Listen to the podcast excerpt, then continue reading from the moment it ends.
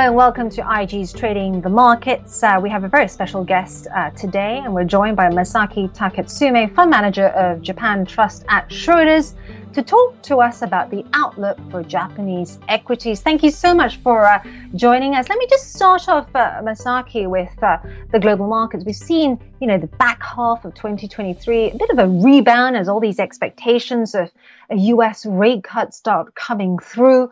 Uh, are we seeing markets get ahead of themselves? And what does this all mean for Japanese equities?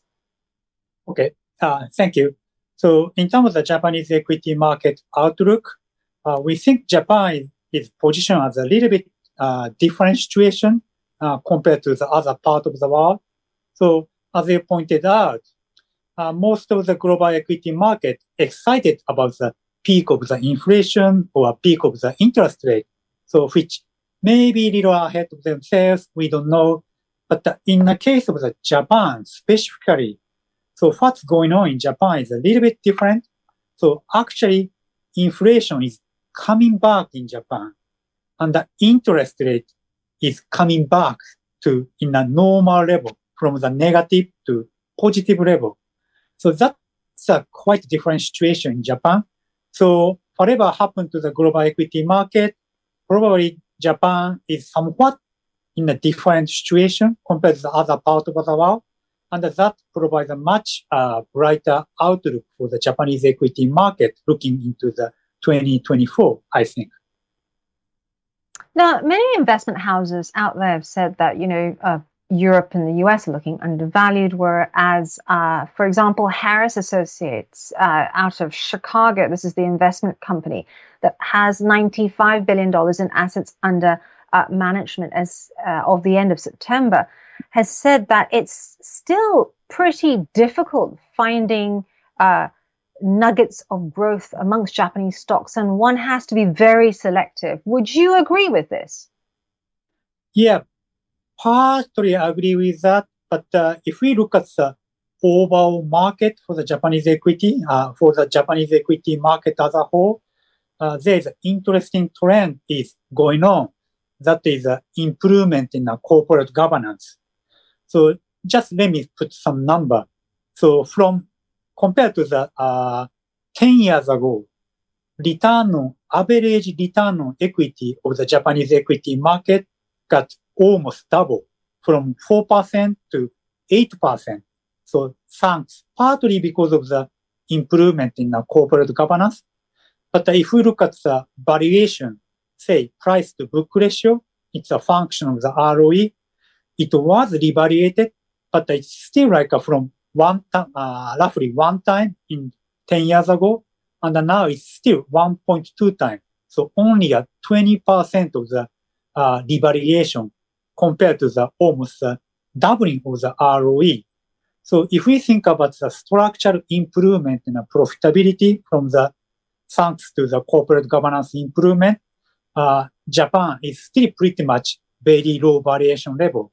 So that provides a, a good picture, a good outlook towards the 2024. Yeah.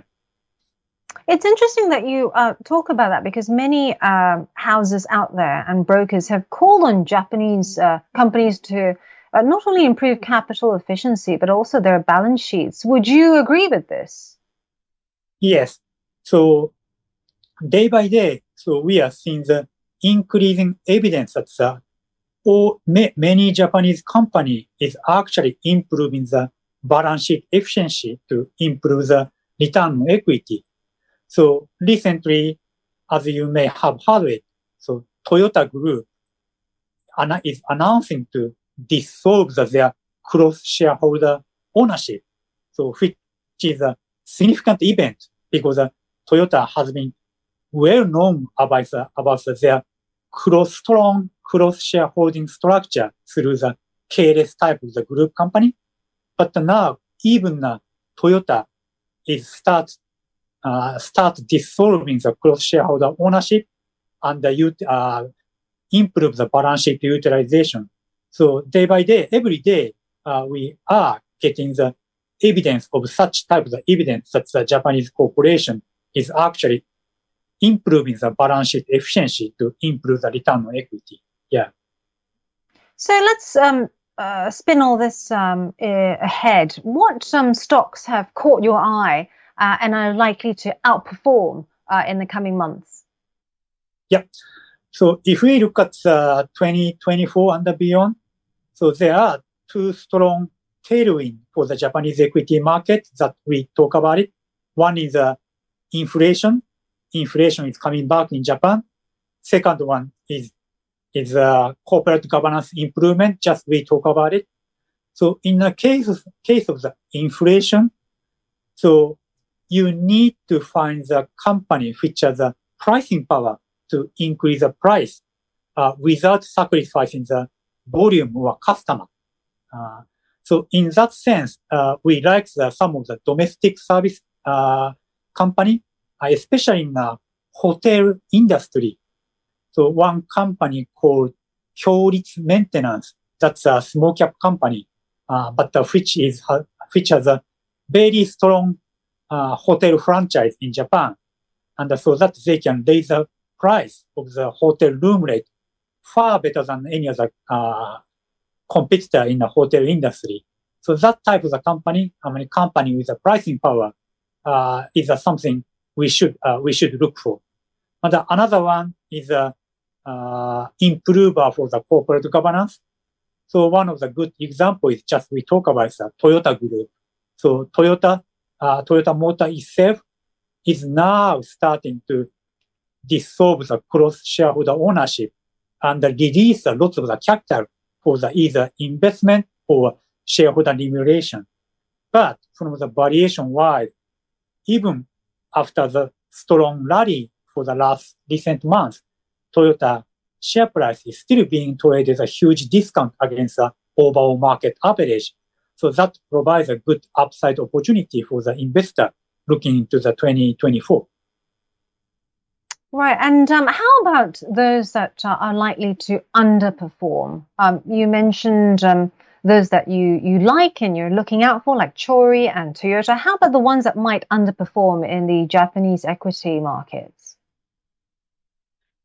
So generally speaking, we still, uh, we continue to have a relatively cautious view on uh, growth stock or high variation stock in general. So I understand that uh, some of the investor uh, may get interest in uh, growth or high variation stock after seeing the two or three years of the underperformance. But uh, from the long-term viewpoint or five or 10 years viewpoint, uh, growth stock still uh, maintains a high level of the premium compared to the historical average or compared to the uh, value type of the stock. And now we are seeing that the inflation is coming back in Japan and uh, puts a higher pressure, uh, put the pressure on the interest rate may go higher. So both of that condition uh, has a more tough headwind for the high variation stock uh, or growth stock in general. So that, uh, in that sense, uh, we maintain the relatively, uh, cautious view on the uh, high growth, high variation segment of the Japanese equity market. Can you give us a um, sense of um, what you mean when you say high growth? Do you mean like the chip makers, like uh, Tokyo Electron and Advantest, or do you mean some other industry? Yeah, so basically, I'm more. We are more talking about those stock uh, which has a which commands a very high variation relative to the underlying earnings. So something like a, a startup type of company, I mean, internet or uh, SaaS, uh, soft, uh, SaaS type of the company. So, so which uh, we found uh, lots in the mid to small cap segment of the Japanese equity market. Yeah. Okay, and um, finally, um, I'm sure, like myself, you do lots of trips uh, from Asia to Europe to the US. And I've just recently come back from Asia and there was a marked difference in the mindset. Even when meeting with investment managers, there's less of an emphasis on uh, climate, uh, ESG. Uh, I, I, didn't hear the word carbon mentioned as much, whereas here it's almost in your face the whole time. Although with the, you know, the war is still in play, uh, you're hearing less and less of that. What is the mood music like in Japan? Right. So that's a very good question. So in terms of Japanese positioning in general, So it's something between the emerging country and the leading ESG country like uh, Europe. So Japan is taking the more sort of the uh, realistic process uh, towards the towards the ESG. So, in, for example, in the case of the environmental, rather than thinking about the jumping from the uh, coal uh, fossil plant to the renewable energy, so we are taking the more uh, realistic step from uh, coal plant, coal fire fossil plant to the LNG plant as a transition, then looking to the way to transition to the uh, renewable energy. So in that sense, so Japanese equity market uh, in terms of view of the ESG is something uh, somewhere between emerging market and the leading country like uh, Europe, and they are taking a more uh, practical approach about the ESG, I have to say.